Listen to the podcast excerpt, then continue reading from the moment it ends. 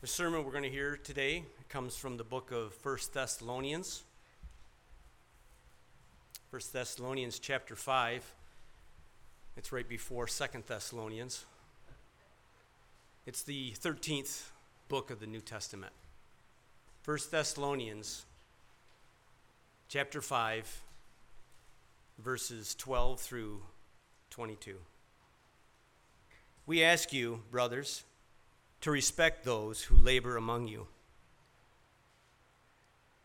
and are over you in the Lord and admonish you, and to esteem them very highly in love because of their work. Be at peace among yourselves, and we urge you, brothers, admonish the idle, encourage the faint hearted, help the weak, be patient with them all see that no one repays anyone evil for evil, but always seek to do good to one another and to everyone.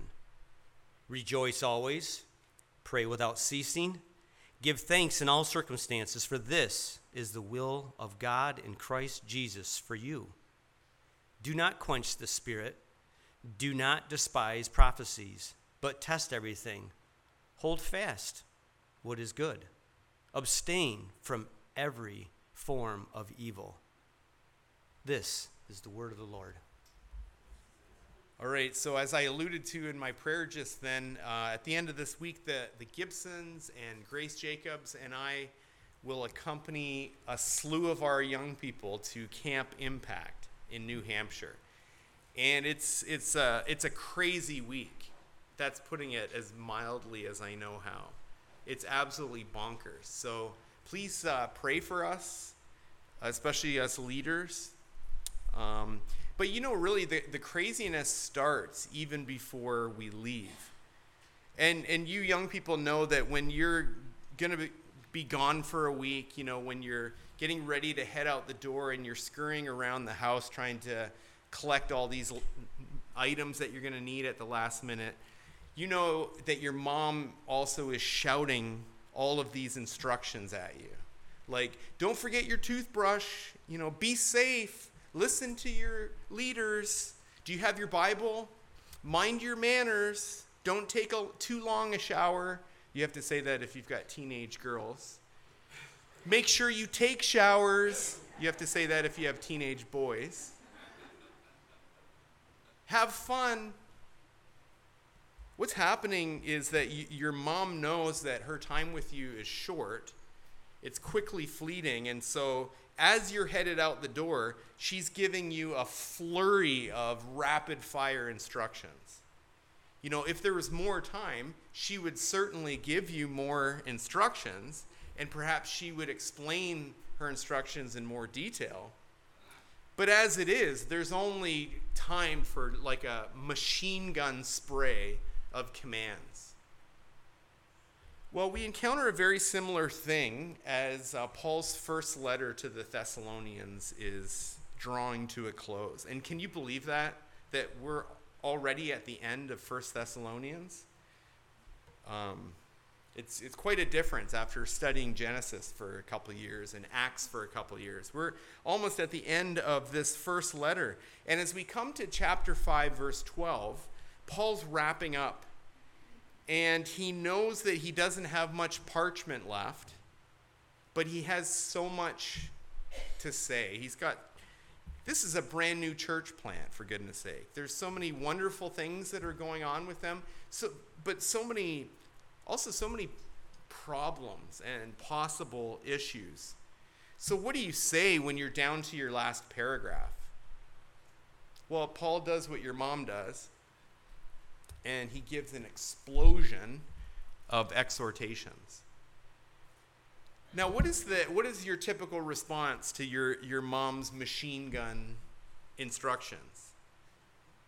Well, first of all, we're not really listening.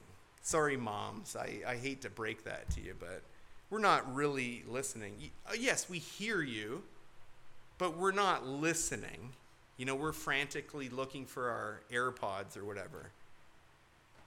And then another response is to say, I know, mom, I know.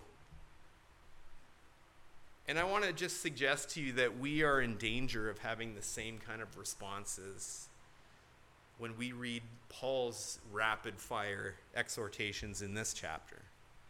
They're so short, they're coming at us so fast that we can hear them without ever really listening to them.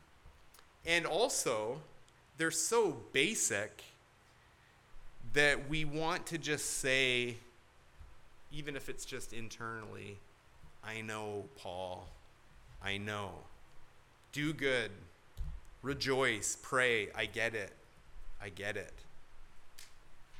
You taught me these things when I was a one week old Christian. Now, those kinds of responses are very dangerous. Very dangerous. They, they all but guarantee that we're going to miss learning the lesson. In this, in this case, these exhortations to faithfulness, uh, that, that's what we're calling them. They're exhortations to faithfulness. And that means that if they just fly by us without making any kind of an impact, then our faith is going to suffer. We're, we're not actually going to live in the light of, of God's will. And then, as a result of that, people in our lives are going to suffer. You know, when a mom's when a mom's parting instruction to her 13 year old boy is make sure you wear deodorant. I don't know if any of you have ever said that to your young boys, but when that falls on deaf ears, other people suffer. And the same thing happens when we overlook these biblical commands because they're just too basic or we think that we know. Other people really suffer. So I think it'd be good if we can just look at verses 12 to 22 again and slow it down a bit. You know, maybe listen to it at 0.5 speed so that we can just really hear these commands and not just hear them, but to listen, to understand them, and then by God's grace and by His Holy Spirit to put them into practice. We're going to organize these exhortations to faithfulness under five categories. We're going to have five exhortations, five P's that they are in reference to. And I'll just let you know right off the bat here I, I may have bitten off more than we can chew today. I know that shocks you that I might do something like that. But um, we'll just take We'll take as many as time will allow, and I'll be careful not to exasperate you in this hot sanctuary. So we'll just see how we go. It's very likely that we, uh, we might have to pick this up again in a few weeks, but we'll see how we do. We have um, five categories of exhortations, and the first one is concerning peace. We've got exhortations here, especially in verses 12 and 13, that concern peace. Now, unless you've got your head completely buried in the sand, you'll no doubt have noticed that this world is in turmoil. There is no peace in our world. From, from Russia to Rochester, you know, people are at war with one another. Folks are shooting police. They're stabbing at gubernatorial candidates. And that says nothing. We're not even talking about, you know, the vicious words that are constantly exchanged between warring factions. Not just on social media anymore, but in, in real life. Reckless words that, that are like sword thrusts, to use the language of, of Proverbs. You, you see that you're confronted with this even when you uh, go to the grocery store and and someone looks at you funny or or you accidentally you know bump them or something it's it's war it escalates very quickly and then i suppose you've noticed that churches are not always the places of peace that they're supposed to be they're not always the palace beautiful that has a room called peace. There's always the, the possibility, and sadly, sometimes the reality, that the body of Christ is divided into factions. You know, sin, sin goes unresolved, um, bitterness creeps in, it begins to fester. And before long, you've got a congregation that's in a sort of cold war with each other, if not open hostility and fighting. Now, the church desperately needs the exhortation that comes at the end of verse 13. Paul says, Be at peace among yourselves. Be at peace among yourselves. Now, peace can be imperiled in a lot of different areas of our life together. But it's clear from the context in Thessalonica that the source of strife was between the, the believers and the leaders in their church. And by leaders, I mean their elders and their deacons. So even though this is a, a very young church plant, this is a, a really, really new church, it's evident that right from the get go, Paul and Timothy would have set men in place to serve and to lead. And from what we gather in the book of Acts, you can read this in Acts chapter 17 and following. Just kind of follow along where it talks about Thessalonica. It's reasonable to conclude that men like Jason, who was a central figure there initially, and then uh, men like Aristarchus and Secundus, who we read about came later from Thessalonica, it's very clear, at least to me, that these were leaders in the church there in Thessalonica. And it's interesting, isn't it, that even though they're a young church, that it's a it's a huge priority for the apostles to establish godly leadership in those brand new congregations. And then I don't think it's too much of a stretch to imagine that other believers, you know, the congregation, might have had an issue with that.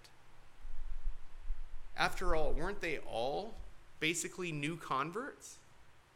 What, what made these guys so special that, that they're put in leadership positions?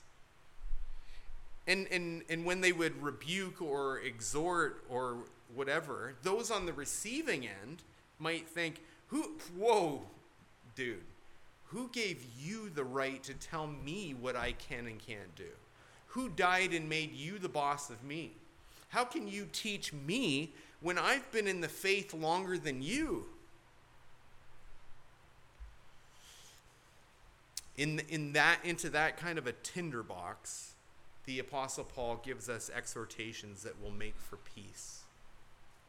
And here they are you can look down with me at them. Respect your leaders and esteem them very highly in love. These leaders are described in three ways. First of all, they labor among you. They labor among you. Your, your elders and deacons are people who work very hard for your sakes. These Thessalonian believers were, or these leaders, I should say, in Thessalonica, were obviously following the apostolic pattern, which Paul described back in chapter 2, verse 9, when he said, For you remember, brother, our, our labor and our toil, how we worked night and day, so that we might not be a burden on any of you, while we proclaim to you the gospel of God.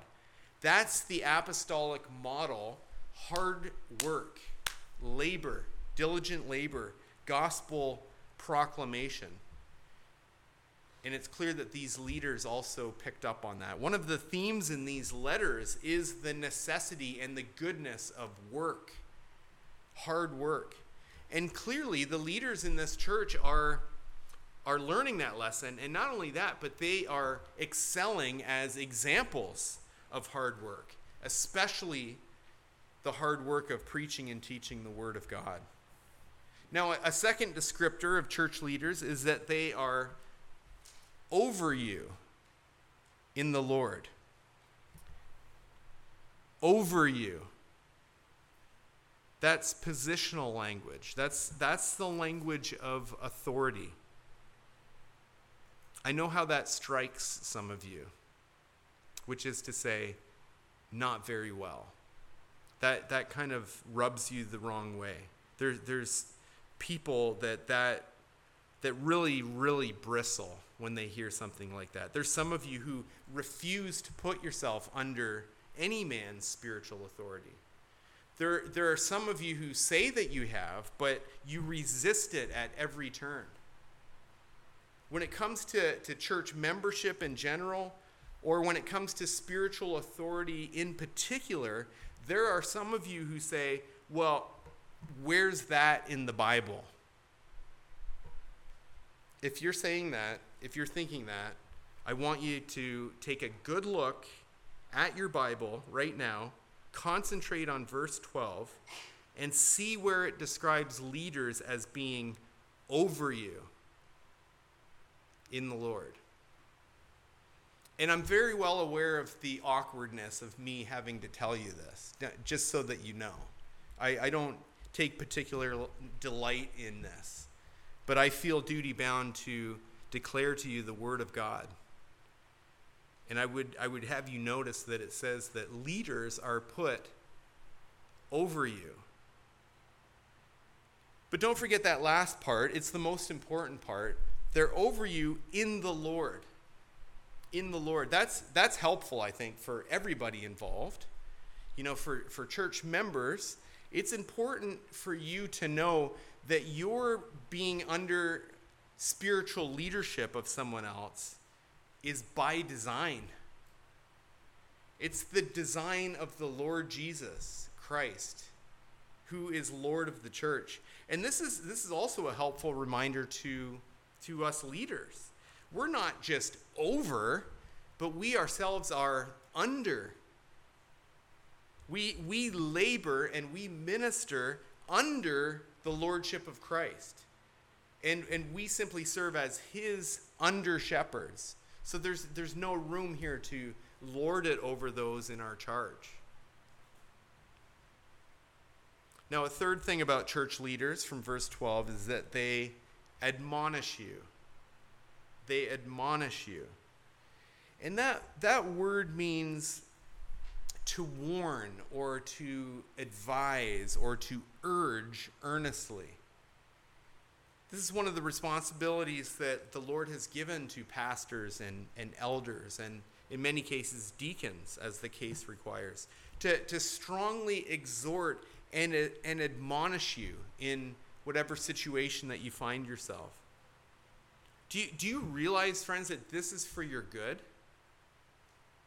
When, when you're driving down the road and, and you're driving at a pretty good clip, and uh, an oncoming car flashes his his lights at you, you know, like high beam, low beam, so that you slow down a bit, and then sure enough, there there's a cop just around the bend sitting at a speed trap. Aren't you grateful for that warning? I mean, that's that's a terrible example. Let's just say like there there's a cliff. There's a cliff coming, not a cop and and the, the driver or some pedestrian is going like this to you you're going too fast slow down aren't you thankful for that warning when you're speeding headlong into sin and a pastor earnestly urges you to repent and to change directions shouldn't you be so thankful for the warning why is it that that you embrace the one and resist the other. Now, all of these descriptors of the church leader, his, his labor for you, his Christ assigned authority over you, his counsel to you, these are all reasons why you must respect him. And, and look at the language, folks. It's, it's not respect the office. You know, sometimes when we have a president that we're not so fond of, we, we know what the Word of God says, you know, but we, we think that we're obeying it when we say, well, I, I really respect the office of president, And what that serves to do, you know, to make it more abstract like that, to just talk about the office, really removes the individual person so that you don't really have to respect him. No, this is not what this passage is talking about. You're not following God's will when you simply respect the position called pastor. No, you must respect the man. The, the, you, you must esteem him very highly. And not just esteem him, not even esteem him highly. The text says, esteem him very highly. That's esteem to the third degree, in, in case you're wondering. Esteem these brothers in love. And again, trust me, this is super awkward. But I, I'm just, I'm the messenger here. That, that's the command that comes to you. And I, I wonder, are you doing that? Is it obvious, not just in the way that you privately think about your pastors and your deacons, but how you publicly speak about them and how you speak to them? Do they know how much you respect and esteem them. And the reason that you must is not just because they're worthy of it, because of their work, although that would be reason enough. The, the larger reason is because this is one of the prime pathways to peace in the local church, if you're following Paul's logic here. You know, when church members are filled with resentment and bitterness and suspicion and a general lack of submission towards church leaders, what ensues is total chaos and disunity. On the other hand, when church members respect and esteem their leaders very highly in love, peace ensues. That's what makes for peace. That's not the extent of what makes for peace. There's so many other things that Paul will command of us elsewhere. But this is certainly the thrust in Thessalonica. This is what these brothers and sisters needed to hear. And I believe this is what we need to hear as well. So, those are exhortations concerning peace. Let's move to a second category and look at some exhortations concerning patience. focus especially on verse 14. Because in verse 14, we have a cluster of commands that are connected by a common category of congregant. And what's in view here are weak Christians. Weak Christians. Once again, there's a group of three different situations that fall under this category. And the first are the idle. I D L E, the idle. These are people that are not following the pattern of the apostles. They're not following the pattern of their spiritual leaders who are laboring and toiling and working hard. These are people who are, as I said, not following the apostolic pattern of laboring day and night, who are eager and determined not to be a burden on other people. Instead, these are people that are leaning on their shovels. The, they were content to do nothing, you know, to just stand around and collect pogie and depend on the benevolence of the church. And apparently, this, is, this was a big problem in Thessalonica, uh, which is why Paul had to write things like, work with your hands be dependent on no one. These, these, you, you see that in uh, chapter 4, for example, verses 11 to 12. In his second letter, as we'll see, Lord willing, Paul's going to devote a whole section to dealing with lazy people. And let's just be honest. I, you, you may exclude yourself. You certainly will probably exclude yourself immediately from such a group, but let's just admit that this is a huge problem in our day and age. You know, people have gotten very, very comfortable with with um,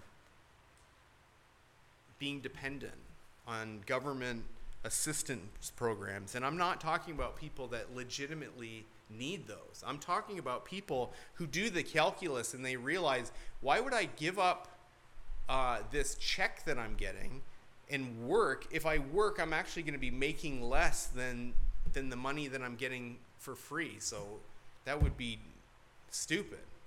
It wouldn't. Sorry, Johnny. It wouldn't be smart to do something like that. And so what you find is that people are just not eager to work. Every single, I'm not exaggerating here, every single store and restaurant I go into, it, they all say the same thing help wanted. And, and maybe you found this, if, especially if you're a young person who even just does the bare minimum. You're, you're looked at like a saint by an employer, like you're the best thing that's come down the pike. There, there, there's, a, there's a general laziness that characterizes our um, society. And that's hard. That's a hard thing for us Americans to come to to grips with because it was ne- that that's never been our reputation. But we're certainly gaining that reputation these days. And I've been around long enough to know that what is true about the general population is is often also true, unfortunately, about the people of God. There are people in churches, there are professing Christians, there are Christians who are idle. And your responsibility, brothers and sisters, in the face of that, in the face of those people, are to admonish those who are, are idle. Now, notice that that word admonish, that's the same word that's used in verse 12.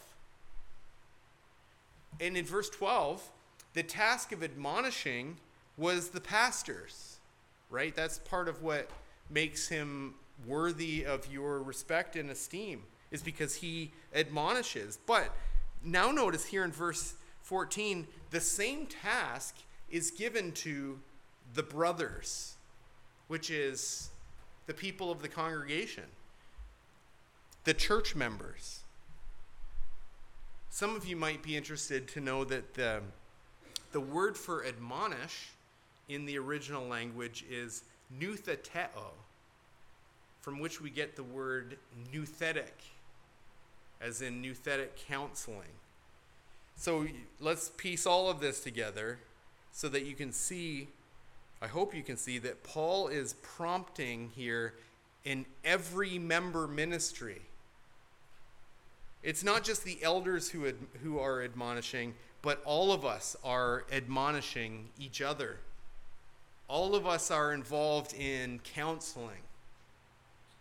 This is a theme that we've been trying to get across for decades here. That, that, that counseling, that admonishment is not just for uh, some professional class of people, but it's what every member of the body is called to do. Now, what, what are we to do with people in the church who are lazy and unemployed and underengaged? Are we supposed to just kind of like quietly resent them and ignore them? You know, just carry on the work without just knowing that they're hanging around on the sidelines. No, that's not what we're to do. That would be easy to do. But the exhortation that comes to us is that we are to admonish such people, that we're to rebuke and warn and exhort and strongly urge. We're to counsel them into the way of faithfulness. Now, a second group that Paul has in mind are folks who are faint hearted. Faint hearted. And you may know exactly the kind of Christian that the apostle is talking about. Maybe you are this kind of a Christian. But, but if it's not immediately apparent to you, let me just break, break down the word a little bit. You know, the heart in the biblical conception is the, the very center of our being. It's the, it's the seat of our emotions, our will, our thinking, our feeling, our believing. It's where, it's where faith is, is exercised. When a person's heart faints, well, uh, let me put it this way. If you need like a, a picture, if you do better with pictures, you know, think about the cowardly lion from The Wizard of Oz.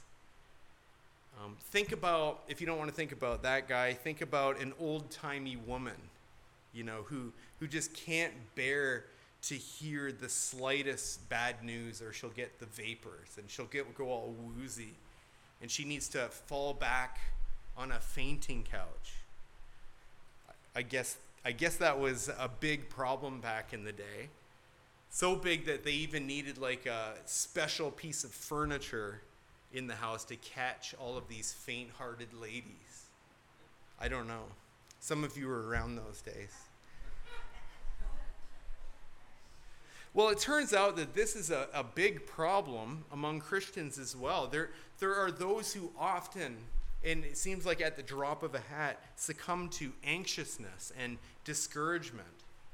You know, one, one moment they seem strong and, and full of faith, but then along comes a trial or a conflict or, or a pernicious thought, and then their hearts faint within them. And they, they get woozy, spiritually speaking. What are we called to do with such people? Well, let's just continue our analogies. What, what would happen when the woman would get the vapors and collapse. Well, conveniently, as I say, there'd be a fainting couch right underneath her. It, it, or, or if she was going to miss it, you know, her friends would just kind of gently nudge her in the direction of the fainting couch so that she doesn't, you know, hit her head on the Victrola and get a concussion, you know? And then all what else would happen? All of her friends would gather around her and they'd stoop down and they'd all pull out their fans and, and wave their fans in her face. That sounds pretty good right about now, doesn't it? What, what would Dorothy and the Tin Man and the Scarecrow do when the lion gave into his, his weakness and his fear? What did the Wizard of Oz do for him? He gave him a, a medal of courage and reminded him of all of the reasons he, he had for being brave. Now, along these same lines, and not identical lines, obviously, but Paul is commanding us encourage the faint hearted. Don't, don't scold them. Be, be that soft couch that they can land on.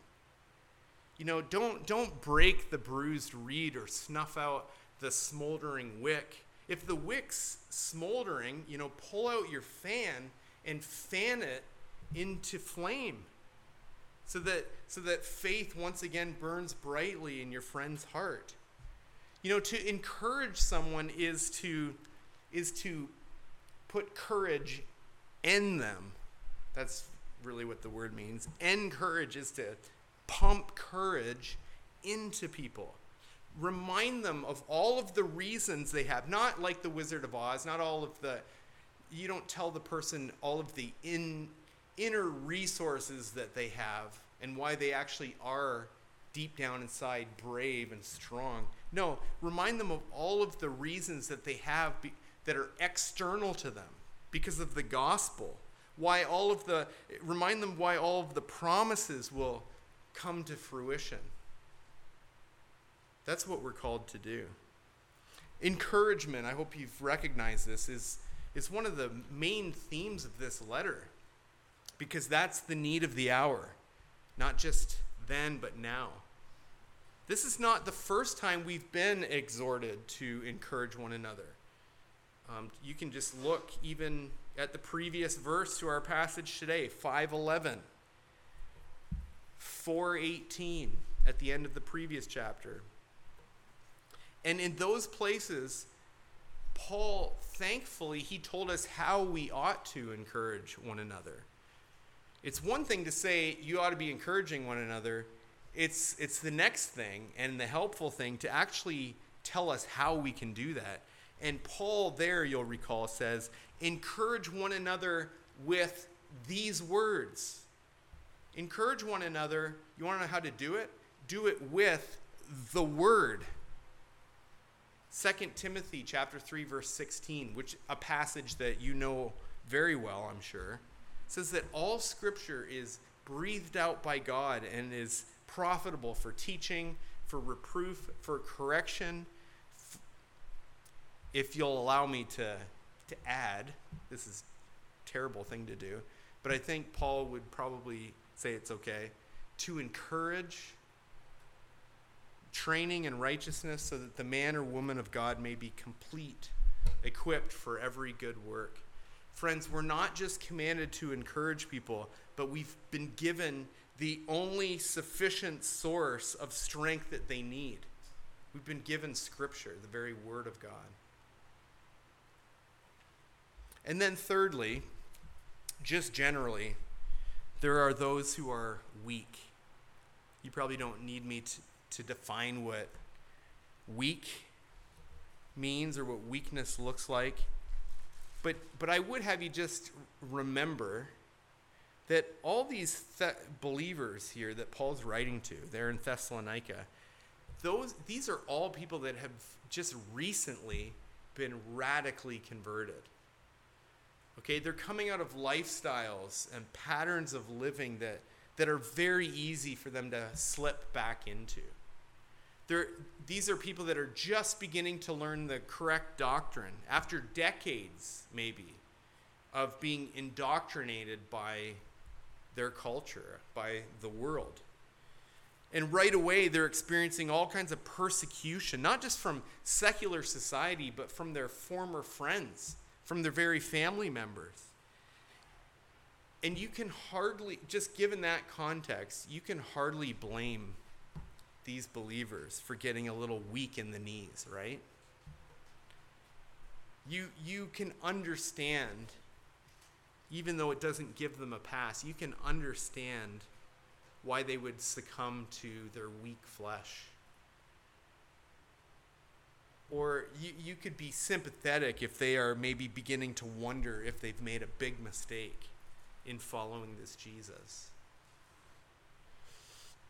And I hope you realize at this point that I'm not just describing baby Christians in the first century. I could be saying these same kinds of things about long standing believers in the 21st century. Weakness. It's prevalent. And what, what should we do for weak brothers and sisters?